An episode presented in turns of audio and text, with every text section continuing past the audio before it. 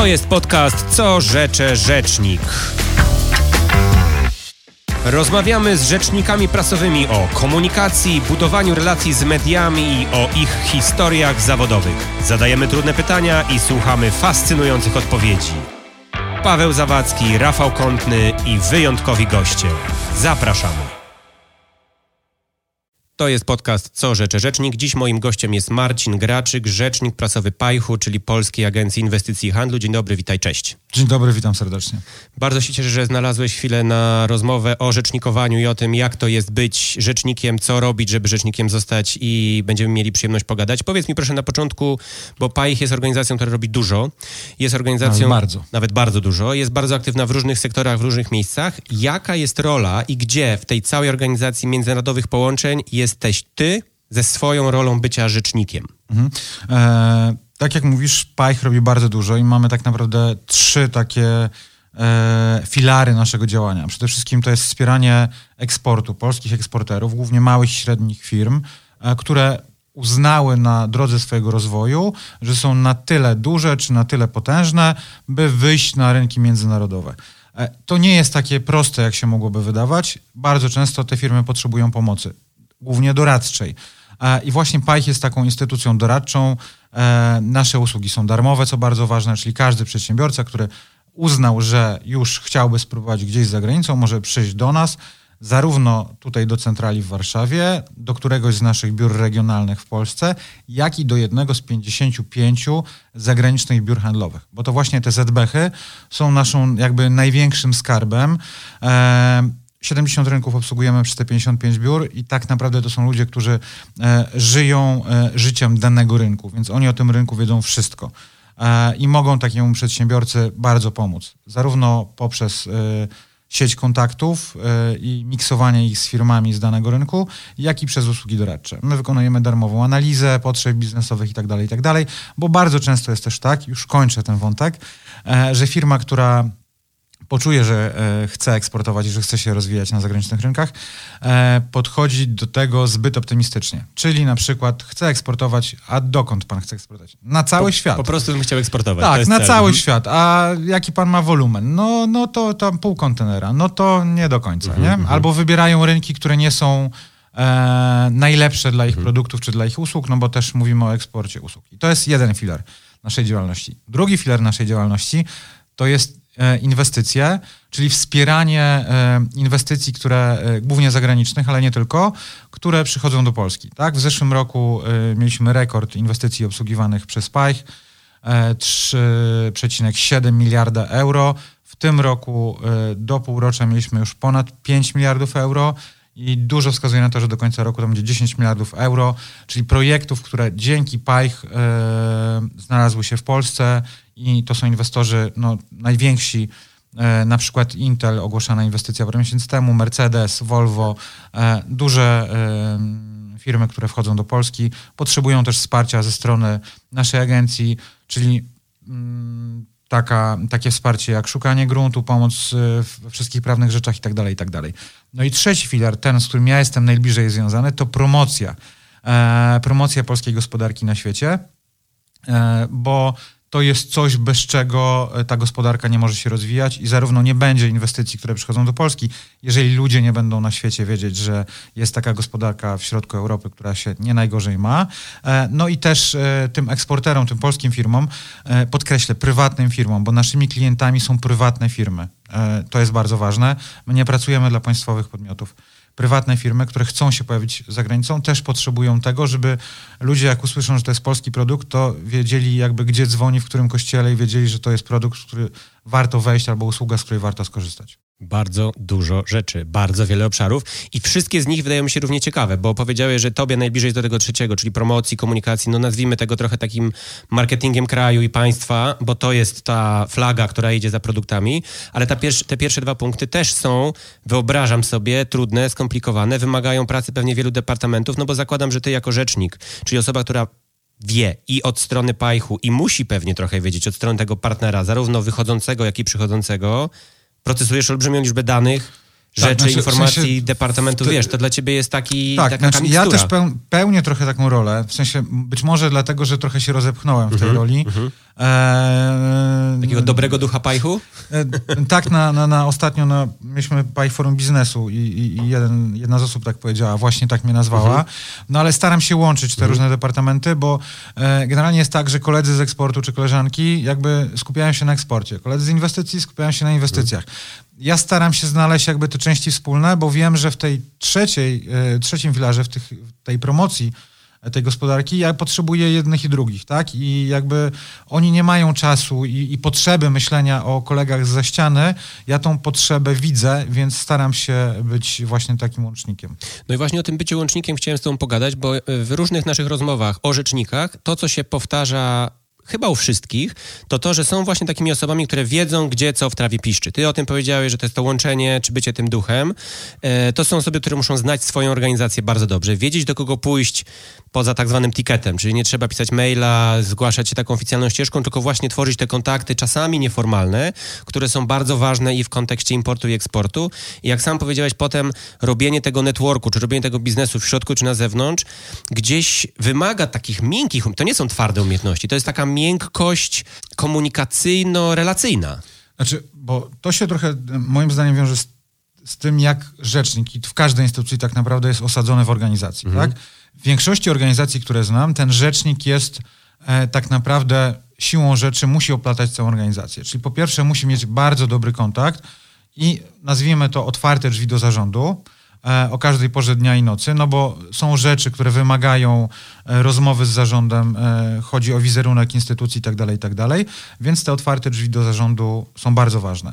Z drugiej strony bardzo dobry kontakt z dyrektorami wszystkich departamentów i tak dalej, i tak bo z nimi też pracuję. Ale rzecznik jest też tą osobą, która musi kontaktować się z tak zwanym szeregowym pracownikiem i często się z nimi kontaktuje, bo czasem wie, że szybciej dostanie informację na dany temat, na przykład bez pytania od dziennikarza, od szeregowego pracownika, który zajmuje się danym tematem, e, więc też ma z nimi kontakty. Więc rola rzecznika y, jest bardzo trudna, bo on musi znać całą firmę i e, to jest tak, że bardzo często e, ja zauważyłem u siebie, że ludzie z infolinii jak mają jakieś trudne pytanie, to zanim pójdą do merytorycznego pracownika z danego departamentu, to przychodzą do mnie, bo wiedzą, że ja może nie aż tak dokładnie jak ten merytoryczny będę to wiedział, ale będę wiedział, tak? No bo moją rolą jest wiedzieć wszystko, co dzieje się w firmie. I wydaje mi się, że to nie jest odosobniony przypadek. Znaczy, w sensie ja przez wiele lat pracowałem najpierw jako dziennikarz, później pracowałem e, jako PR-owiec w agencjach PR-owych. Miałem też epizod e, pracy jako e, doradca e, ministra zdrowia 10 e, lat temu, więc e, od komunikacji, więc jakby obserwowałem pracę rzeczników także na tych e, wcześniejszych etapach. I zarówno wtedy, kiedy byłem dziennikarzem, zarówno wtedy, kiedy pracowałem właśnie w agencjach, czy pracowałem u Bartosza Rukowicza, no to zawsze były jakby podobne mm, kompetencje zauważałem u rzeczników, tak? I trochę sam je powielam też tak. No. A co najbardziej lubisz w tej pracy? Bo ja tak sobie, mówisz o tym, wyrastasz tego dziennikarstwa przez PR dzisiaj do rzecznikowania, to jest też dużo więcej niż samo bycie rzecznikiem. Bardzo ładnie powiedziałeś, oplatanie organizacji, to mi się w ogóle bardzo podoba, bo to takie jest dostojne. Co w tym wszystkim i w Polsce, i za granicą. Wspomniałeś o kilkudziesięciu tych branczach poza Polską, czyli musisz mieć na radarze w zasadzie cały świat i wiedzieć nie tylko, co się dzieje tu lokalnie, ale co w trawie piszczy w dziesięciu różnych strefach czasowych po pierwsze szacunek, bo to brzmi szalenie skomplikowanie, ale co w tym daje największą satysfakcję i co najbardziej w tym lubisz? Praca w odmiennej strefie czasowej to jest inne wyzwanie i mhm. może później do tego wrócimy, mhm. bo to jest bardzo ciekawe. E, co ja lubię? Adrenalinę przede wszystkim. Mhm. Znaczy, być może to wynika stąd, że ja jednak przez wiele lat byłem dziennikarzem. Mhm. E, byłem dziennikarzem politycznym e, w różnych miejscach, głównie w radiu. E, najdłużej w Tok i jakby ta adrenalina była ważna. Wtedy, kiedy doszedłem już w swoim życiu do wniosku, że to jest ten moment, w którym przyszedł czas na, jak mówią moi koledzy dziennikarze, którzy zostali, na przejście na ciemną stronę mocy, bo tak się nazywa dziennikarza, który przechodzi na stronę PR-u. No i ja w pewnym momencie dojrzałem do tej decyzji z różnych tam względów. Eee, no to tej adrenaliny też potrzebowałem, tak? I wydaje mi się, że praca w ogóle w PR-ze, a już bycie rzecznikiem tą adrenalinę dostarcza. To jest bardzo pozytywna adrenalina. Mhm. Znaczy w sensie, e, ja bym chyba nie wytrzymał w pracy, gdzie wykonywałbym codziennie powtarzalne rzeczy. Praca z Excelem, 8 godzin wpisywania danych, ich nawet analizowanie, to, to nie, nie dla mnie. Znaczy w sensie bym zwariował. Ja na przykład nie potrafię pracować e, w ramach home office'u. Ja muszę być mhm. w biurze, bo ja potrzebuję ludzi, potrzebuję e, ruchu. Ja po, taki mam też zwyczaj, z którego się niektórzy śmieją, że ja na przykład E, wewnętrznie nie korzystam z telefonu, tylko ja wstaję i idę, i idę z kimś porozmawiam, bo po pierwsze zwykle jest tak, że po drodze do tego kogoś, z kim chcę porozmawiać, spotkam trzy inne osoby, które sprawią, że moja wiedza na temat organizacji e, się powiększy. I tu nie chodzi wcale o plotkowanie, tylko po prostu o taką wiedzę, którą się zasysa, e, za przeproszeniem, z powietrza. Mhm. E, tak jest w każdej organizacji. Takie, każdy, takie kto, korytarzowe, korytarzowe każdy, historie. kto mówi, że jest mhm. inaczej, może pracować w domu i będzie super, to, to nie jest prawda, szczególnie wtedy, kiedy pracuje się w komunikacji. E, potrzebna jest ta wiedza, którą się po prostu wsysa w powietrzu. I, i, i, i tak, tak po prostu uważam. E, I ta adrenalina jest i jakby codzienna zmiana. Ja wiem, że jak pójdę spać, wstanę rano, to oczywiście będą tematy i projekty, które ja będę prowadził dalej. One przechodzą z dnia poprzedniego, czy z poprzedniego tygodnia, czasem miesiąca, bo są czasem duże projekty, ale no powiedzmy połowa tego insertu będzie całkowicie różna, tak? W sensie e, komar leciał, ja go zabiłem i mamy nowego komara, którego łapię następnego dnia. I ja to bardzo lubię. Wiem, że to dla wielu ludzi nie znaczy, jest atrakcyjne. Przede nie? jesteśmy w formie podcastowej i, i, jak tego słuchacie, to nie widzicie, że Marcin się naprawdę autentycznie cieszy i uśmiecha, bo to jest... Ja, y, ja y, to jest powód, dla którego pracę. ja też y, wybrałem tą moją ścieżkę właśnie pracy codziennie z innym materiałem, klientem, projektem, procesem, bo to daje jakąś, ty mówisz to adrenalinę, ja lubię tą taką nieprzewidywalność, bo wstajesz rano, oczywiście kryzysy trzeba zażegnać, ale z reguły jest tak, że tych kryzysów jest mniej albo po pewnym czasie one już wcale nie są takie ciężkie, a te wyzwanie, ta adrenalina jednak zostaje i daje ten napęd, nie? Powiedz mi proszę, bo jestem bardzo ciekaw, co poza tym, chcę zapytać o kompetencje, e, poza tym chodzeniem, pytaniem i byciem czujnym, bo ja wyobrażam sobie, że taka czujność na informacje na drugiego człowieka jest według Ciebie ważne w byciu efektywnym, kompetentnym i skutecznym człowiekiem do takich właśnie zadań, którymi się zajmujesz? Mm, przede wszystkim moim zdaniem najważniejszą kompetencją rzecznika yy, i każdego, kto się zajmuje, nawet nie jako rzecznik, ale jako szef komunikacji, no bo czasem w niektórych organizacjach nie mamy rzeczników, ale mamy mhm. szefa komunikacji, który pełni tą rolę, e, no to są wszelkiego rodzaju zdolności interpersonalne. Znaczy, w sensie osoba, która nie potrafi nawiązywać relacji, nie potrafi rozmawiać z ludźmi, nie będzie nigdy dobrym mm, człowiekiem od komunikacji. Czy jako rzecznik, czy jako szef komunikacji. Nie da się. E, wtedy, kiedy ja muszę mieć kontakty zarówno z mediami, z dziennikarzami, ale też z różnego rodzaju ekspertami. Wtedy, kiedy ja też pełnię taką rolę rzecznika, który jest trochę twarzą agencji, w sensie na różnego rodzaju konferencjach. Więc ja uczestniczę w wielu panelach, konferencjach itd., tak itd. Tak ja sobie nie wyobrażam, żebym z takiej konferencji za przeproszeniem nie przywiózł pliku wizytówek. Dokładnie tak. A znam ludzi, mhm. naprawdę znam ludzi, mhm. którzy jadą i pytam się, e, jak tam konferencja, nie no, posłuchałem paneli, ja mówię, ale dużo kontaktów? No wiesz, ale, to, gadałem, ale to, no. to, jest trudna umiejętność. Znaczy ja czasami y, zgadzam się z tym, co powiedziałeś. Też wchodzę często na panele, konferencje, spotkania i widzę ludzi, którzy siedzą w, w pierwszych rzędach, z założonymi rękami, siedzą 6 godzin i wychodzą, jadą do domu. Y, no oczywiście merytorycznie coś wchłonęli, na pewno, no bo taka jest też struktura i taki jest cel tej konferencji, ale wiesz, bo byłeś dziennikarzem, pracowałeś w PR-ze i dzisiaj robisz to, co robisz, że większość rzeczy dzieje się po tym panelu przy przerwie kawowej. Znaczy biznesy, tak, relacje, tak, znaczy ja pamiętam, świat PR-u dzieje się w przerwach e, kawowych. Parę lat temu, jeszcze nie pracowałem w Pajchu, jeszcze pracowałem w agencji, e, na forum w Karpaczu spotkałem swojego prywatnego kolega, który e, ma dość duży startup e, z branży IT. Przyjechał pierwszy raz do Karpacza, spotykam go, zdziwiony, że go tam to widzę. On taki lekko zamieszany i mówi, że zastanawia się, jak schakować tą imprezę. Ja mówię, Sebastian, ale jak schakować? No bo ja nie wiem, tutaj te panele, tu jacyś ludzie pętają. Ja mówię, no prosta metoda. O 20 zaczynają się bankiety i to jest twoja metoda na kontakty, tak? Te panele fajne, ciekawe, ale najważniejsze to są te kontakty, które e, w tym networkingu wieczorem zdobędziesz. A on tak na mnie patrzy jak na idiotę no i tak. mówi, chłopie, ja o 9 idę spać, bo o 6 mam trening. Ja mówię, no to bez sensu tu przyjechałeś.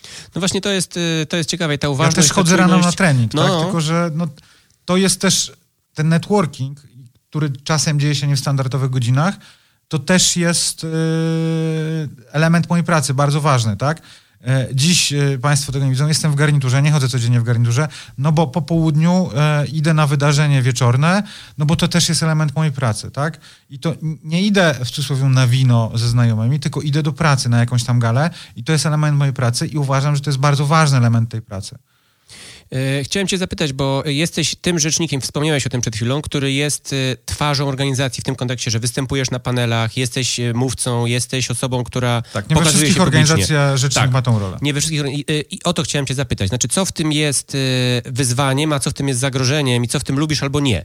Bo patrzę ci w oczy i wyobrażam sobie, że pewnie to lubisz, bo jesteś taką osobą, która lubi, ma pewną otwartość i to jest pewnie twój atut i walor, ale wyobrażam sobie, że mm, to nie jest też dla każdego i chciałem dodać o twoje zdanie. Czy taki rzecznik w organizacji, która na przykład nie stawia na takie wyjścia, powinien o to walczyć, mówić, słuchajcie, chciałbym wychodzić, chciałbym się pokazywać, nie ma kultury, ale zacznijmy ją robić, czy to nie jest ważne? Jakie jest twoje doświadczenie? To zależy też od yy, przekonania samego tego rzecznika, mhm. czy on chce to robić. Jeżeli chce, to powinien o to walczyć. Mhm. Znaczy, yy, moim zdaniem to jest to droble dla organizacji, bo jeżeli nie chodzi rzecznik, chodzi ktoś inny. No to tylko kto? Chodzi zwykle zarząd, mhm. tylko i wyłącznie. Mhm. Bo jeżeli zarząd nie decyduje się nawet scedować takich e, rzeczy na rzecznika, to zwykle nie ceduje go też na dyrektorów innych departamentów. E, ja zawsze namawiam w każdej organizacji, z którą pracuję albo dla której pracuję, e, żeby jak najwięcej osób e, budowało markę danej organizacji. Uważam, że jest to bardzo ważne dla tej organizacji. E, dlatego e, udało mi się e, tu w tej organizacji, ale także w innych organizacjach, w których pracowałem, czy dla których pracowałem wcześniej, przekonywać zarządy do tego, że to nie powinno być tak, że tylko zarząd pojawia się na tego typu imprezach czy wydarzeniach, tylko ta reprezentacja powinna być jak najszersza i osoby, które publicznie zabierają głos, oczywiście powinny być bardzo dobrze przygotowane, ale to powinno być nie tylko zarząd. Dlaczego? Bo zarząd może mieć ile? Trzy, pięć osób. To sprawia, że e, ograniczamy ilość e, wystąpień publicznych, w których dana organizacja bierze udział. A nic tak dobrze nie buduje wizerunku nie tych ludzi, którzy występują, ale organizacji, jak właśnie występowanie publiczne. Bo pokazywanie kompetencji całej organizacji jest też pokazywaniem kompetencji poszczególnych jej członków.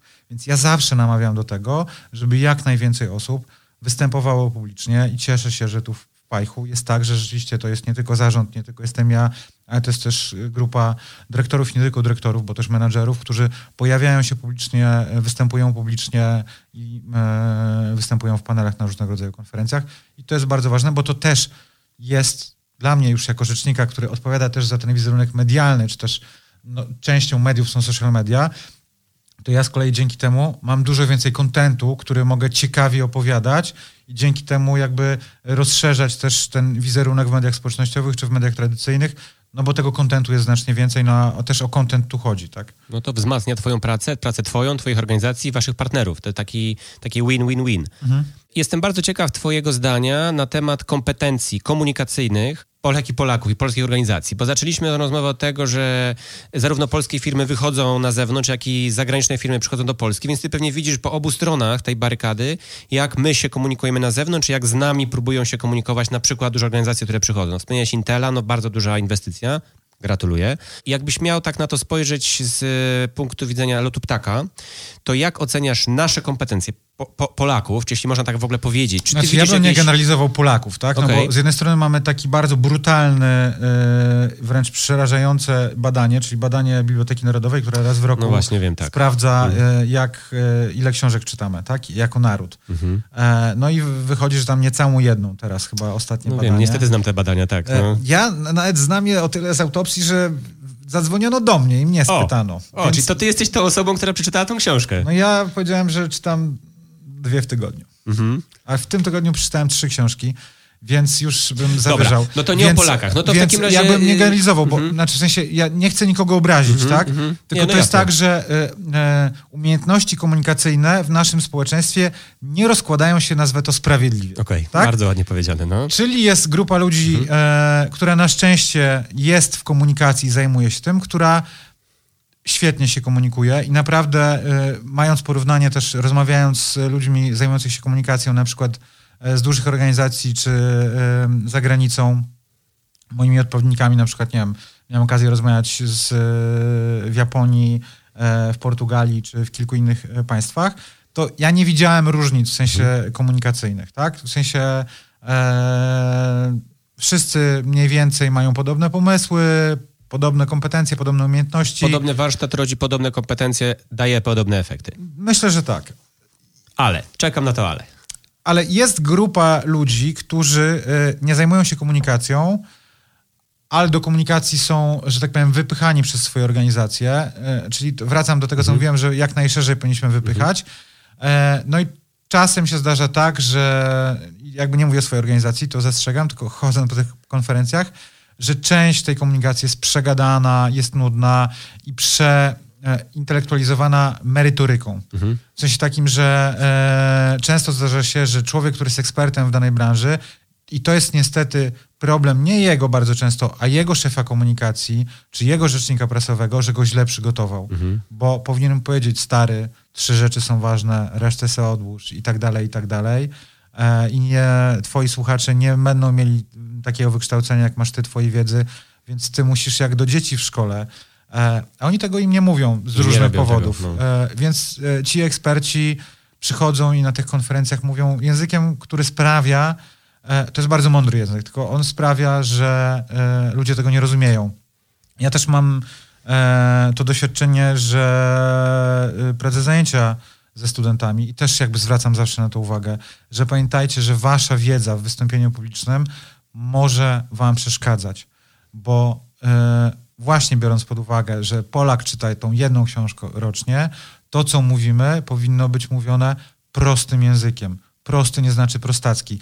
I obawiam się, że jeżeli miałbym wskazać taką wadę w komunikacji naszej, jakby ogólnie taką przywarę, to jest właśnie to, że my staramy się mówić zbyt mądrze bardzo często, zbyt skomplikowanie, bo chcemy pokazać, ile uniwersytetów skończyliśmy, czy mamy doktorat, czy jesteśmy profesorem i chcemy to odbić w trzyminutowym wystąpieniu, a to nie o to chodzi. Jeżeli my tak będziemy mówić, takim językiem, to niestety nasz odbiorca tego nie zrozumie. A e, i to jest rzecz, o której niestety wiele osób zapomina i to na różnych szczeblach, że tak naprawdę najważniejszy w tej całej zabawie to jest odbiorca, czyli grupa docelowa i to, do kogo my mówimy jeżeli my dobrze określimy sobie to, do kogo my mówimy, no to już, to żadnych problemów sukcesu. nie będzie. Nie, to jest cały sukces. Cały sukces.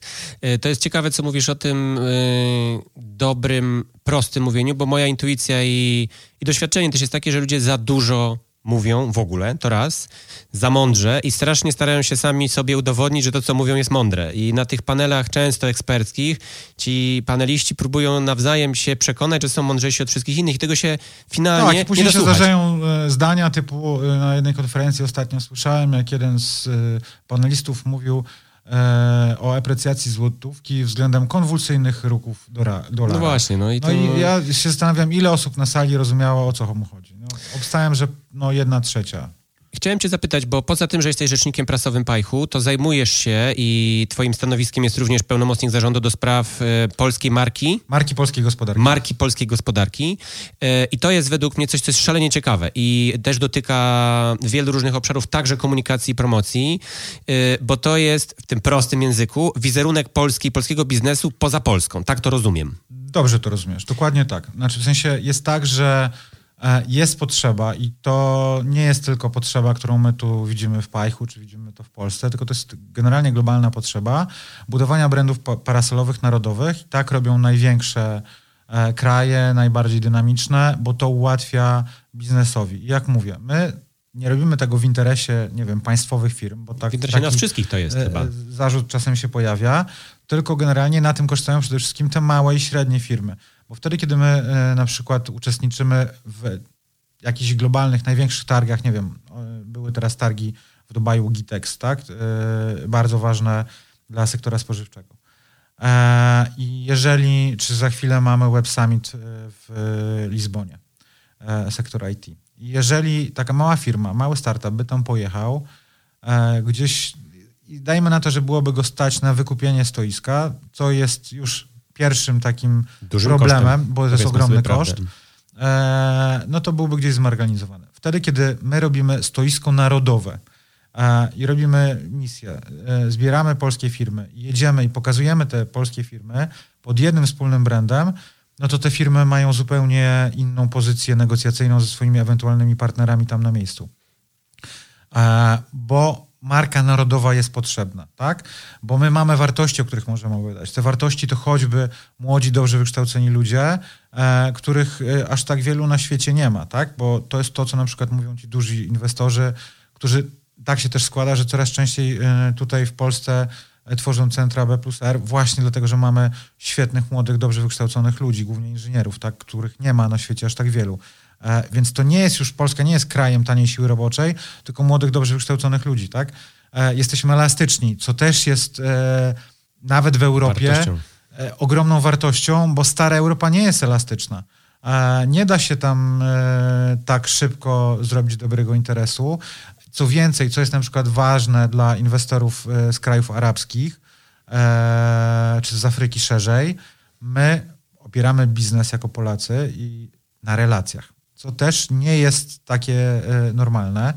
E, ja pamiętam rozmowę z prezesem jednego z większych e, emirackich funduszy, który po raz kolejny był tu w Polsce, ale on tak przyjeżdża, spotyka się z różnymi organizacjami, no i on mówi, że on bardzo lubi robić z Polakami interesy. No ja się pytam, ale dlaczego? Bo on mówi, wiesz, bo wy nie gadacie o konkretach od razu. Tylko przyjeżdżam, pogadamy, zjemy jedną kolację, drugą. Jak ja będę wam ufał, to ja tu zainwestuję swoje pieniądze. Jak tego zaufania nie będzie, to ich nie zainwestuję. A jak jadę do Niemiec, to on tam od razu na pierwszym spotkaniu wyciągają umowę. Kontrakt. To ja tak nie chcę mhm. prowadzić interesów, tak?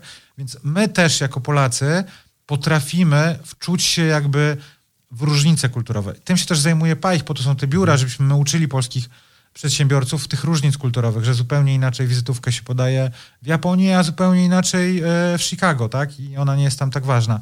I tak dalej, i tak dalej. To oczywiście jakieś takie drobnostki. Więc budowa marki jest bardzo ważna. Zobaczmy, co robią, nie wiem, Amerykanie w Polsce, tak? Czyli Izba Amerykańska AmCham, która organizuje... Na wszystkich konferencjach na wszystkie, wszyscy są tam. Wszyscy są tam, główne stoisko. Francuzi robią to samo. My też tak musimy działać, tak? Bo to jest ogromna wartość i to jest ogromna pomoc dla polskich firm. I jak idzie? Dobrze, znaczy w sensie jest sporo wyzwań. Przede wszystkim wyzwanie to jest edukacja. E, edukacja e, przedsiębiorców, bo jeszcze, oczywiście wyrośliśmy już z tego elementu, z, te, z tego okresu, e, który był w latach 90., że polskie firmy zak- brały nazwy brzmiące jak tak. włoskie, żeby nie kojarzyły się z Polską. To na szczęście ten etap mamy już ze sobą. No ale dalej jeszcze nie wszyscy wiedzą, że warto pokazywać, że jest się z Polski, że ta polska gospodarka jest doceniana. No więc e, edukujemy. Ja się, ja się, kiedyś spotkałem, przepraszam, że ci wejdę w słowo, ale spotkałem się kiedyś z człowiekiem, który powiedział, że woli założyć spółkę w Estonii i udawać, że jest Estończykiem na europejskim rynku, bo jak powie, że jest z Polski, to to trochę obciach. No, powiem tak. Yy... Że niezależnie od estońskiego CIT-u i tych sytuacji podatkowych, po prostu bo... wa, wo, wolał założyć spółkę gdziekolwiek poza Polską, bo miał takie poczucie, że to mu właśnie, pomoże w biznesie. Tylko, że to, to było po... kilka lat temu, to pewnie tak, się zmieniło, ale, ale... Nie, bo cały czas są, są mhm. ludzie, które tak myślą. To jest ciekawe. wstydu i takiego bo to jest ciekawe, że my, bo my w ogóle jako Polacy, i to niezależnie od tego, kto rządzi w tym kraju, bo myślę, że to gdzieś tam w style jest y, ten temat ważny, to my jakby nie wierzymy w siebie. I no, to jest tak taka nasza wydaje. przywara. Bo nie wiem, czy, czy wiesz, czy wiecie, że na przykład Polska ma najbardziej rozwinięty na świecie system bankowy. O. Tak? No pewnie. Płatności zbliżeniowe, wszystkie bliki, Tak, znaczy w sensie Wielka Brytania jest druga, później hmm. daleko, daleko nic hmm. i dopiero inne kraje, tak? no bankowość mówię... elektroniczna, te wszystkie systemy elektroniczne nie wiem, tych obywateli. Nad, nie wiem, we Włoszech czy w no. Niemczech, poza dużymi miastami płacenie zbliżeniowe nie jest takim jakby hmm. czymś e, normalnym. E, w Japonii, która z punktu widzenia Polaka wydaje się mega high-techiem, płacenie kartą w ogóle to jest, są e, w Tokio E, e, sklepy jednej sieci i taksówki. To są w zasadzie, no i knajpy. Dwa czy trzy miejsca, w których możesz zapłacić e, kartą. No to czemu, to czemu my, w sensie my, ci Polacy, tego nie celebrujemy? Czemu trzeba nad tym pracować? Bo to, bo to, to, to mnie interesuje, wiesz, bo, je, bo znaczy, ty podróżujesz, wydaje... widzisz te biznesy na całym świecie, wracasz tutaj i myślisz sobie, kurczę, mogę zapłacić kartą, mam możliwości technologiczne, mam, to jakby to wszystko się dzieje i to my dajemy przykład, tak? A ludzie się tej Polski, może coraz mniej, ale nadal trochę, tak jak sam powiedziałeś, troszkę wstydzą, bo, bo, bo, Wydaje mi się, że to my trochę z PRL-u z tym wyszliśmy. Tak? Tak. I, i to, yy, nie wiem, to chyba ksiądz Tischner powiedział coś o homo skrócie. I, I, to może nie jest homo sovieticus, tylko homo PRLus, ale gdzieś ten homo PRLus wydaje mi się, że w nas jest, mhm. że my cały czas jesteśmy jakoś tak niedowartościowani. Chociaż może to jest jakby szerszy problem, bo jak czytam literaturę z XIX wieku, to tam też to niedowartościowanie gdzieś tam e, występuje, no chociaż mieliśmy być Chrystusem narodów i wtedy ten mesjanizm jednak nas na, na piedestale stawiał, to jednak my e, cały czas nie wierzymy w siebie i to Naprawdę mamy mega zdolnych inżynierów. Zobaczcie, że konkursy startupowe na całym świecie wygrywają Polacy. Konkursy dla studentów wygrywają Polacy i tak dalej, i tak dalej. Mamy szereg branż, gdzie my jesteśmy numerem jeden. Elektromobilność, lider w Europie, tak? E, no i takich branż ja mogę więcej, więc my naprawdę mamy czym się chwalić i naprawdę to nie jest tak, że przyznawanie się gdzieś poza Polską do tego, że jestem z Polski, to jest obciach, dlatego, że e, na przykład ci ludzie w tych krajach, oni więcej wiedzą o tym, że Polska w czymś jest dobra. Niż my sami. Niż my sami. Znaczy, w sensie to, to też e, na forum e, w Tokio właśnie polsko-japońskim rozmawiałem z e, gościem, e, który był w zarządzie dość dużej spółki e, japońskiej i on mówi, że on dużo podróżuje po Europie, do Polski też przyjeżdża i zawsze jak przyjeżdża do e, Warszawy, to czuje się po tym, jak wylatuje z Tokio, jakby wylądował na Księżycu, bo tu jest tak nowocześnie, nowocześnie, tak? Oczywiście lot z jego perspektywy e, do Korei to jest lot na Marsa, bo tam jest jakby 10 razy tak niż e, w Polsce, ale dla tego Japończyka e, jest tutaj bardzo nowocześnie. Znaczy, w sensie naprawdę jest tak, że większość Polaków by się zdziwiła lądując w Japonii. Japonii, tak? Myślę, że to, ta twoja perspektywa jest bardzo cenna y, też dlatego, że masz bardzo dużo punktów styku właśnie, tak? Macie bardzo dużo tych biur, pewnie podróżujesz, jesteś częścią tych misji, jesteś częścią tej komunikacji, jesteś częścią tego, no nazwijmy to biznesu rozwoju i pewnie łatwiej ci o tym mówić, więc tym bardziej wierzę tym twoim słowom. Y, zmierzając do końca w takim razie ta, tej takiej pozytywnej y, nucie, to powiedz, z czego ty jako rzecznik Pajchu, jako osoba związana z Pajchem, jako osoba, która dba i pracuje nad tym wizerunkiem Polski, jesteś najbardziej dumny w swojej pracy, w obecnej organizacji, patrzysz na swoją pracę, swoją organizację, myślisz, to nam się udało, albo idzie w dobrym kierunku? Bardzo trudne pytanie, bo ono trochę tak zmierza do podsumowania. Ja jeszcze no. nie chcę podsumować, jeszcze nie w sensie takim, no. że ja jakby e, uważam, że to, co ja tu robię, jest pewnym procesem mhm. i ja jestem jeszcze w, no, w połowie tej drogi nie chciałbym podsumowywać tej okay. drogi, mówić, z czego jestem dumny, z czego nie jestem dumny. Znaczy, jestem to dumny... Może, to może gdzieś znaczy, nie, jest jedna rzecz, wiesz. Jest jedna rzecz, z której jestem dumny, że tak naprawdę od, nie wiem, pięciu miesięcy udało mi się przekonać e, coraz więcej osób i organizacji i organizatorów różnych konferencji, że warto rozmawiać na temat marki polskiej gospodarki.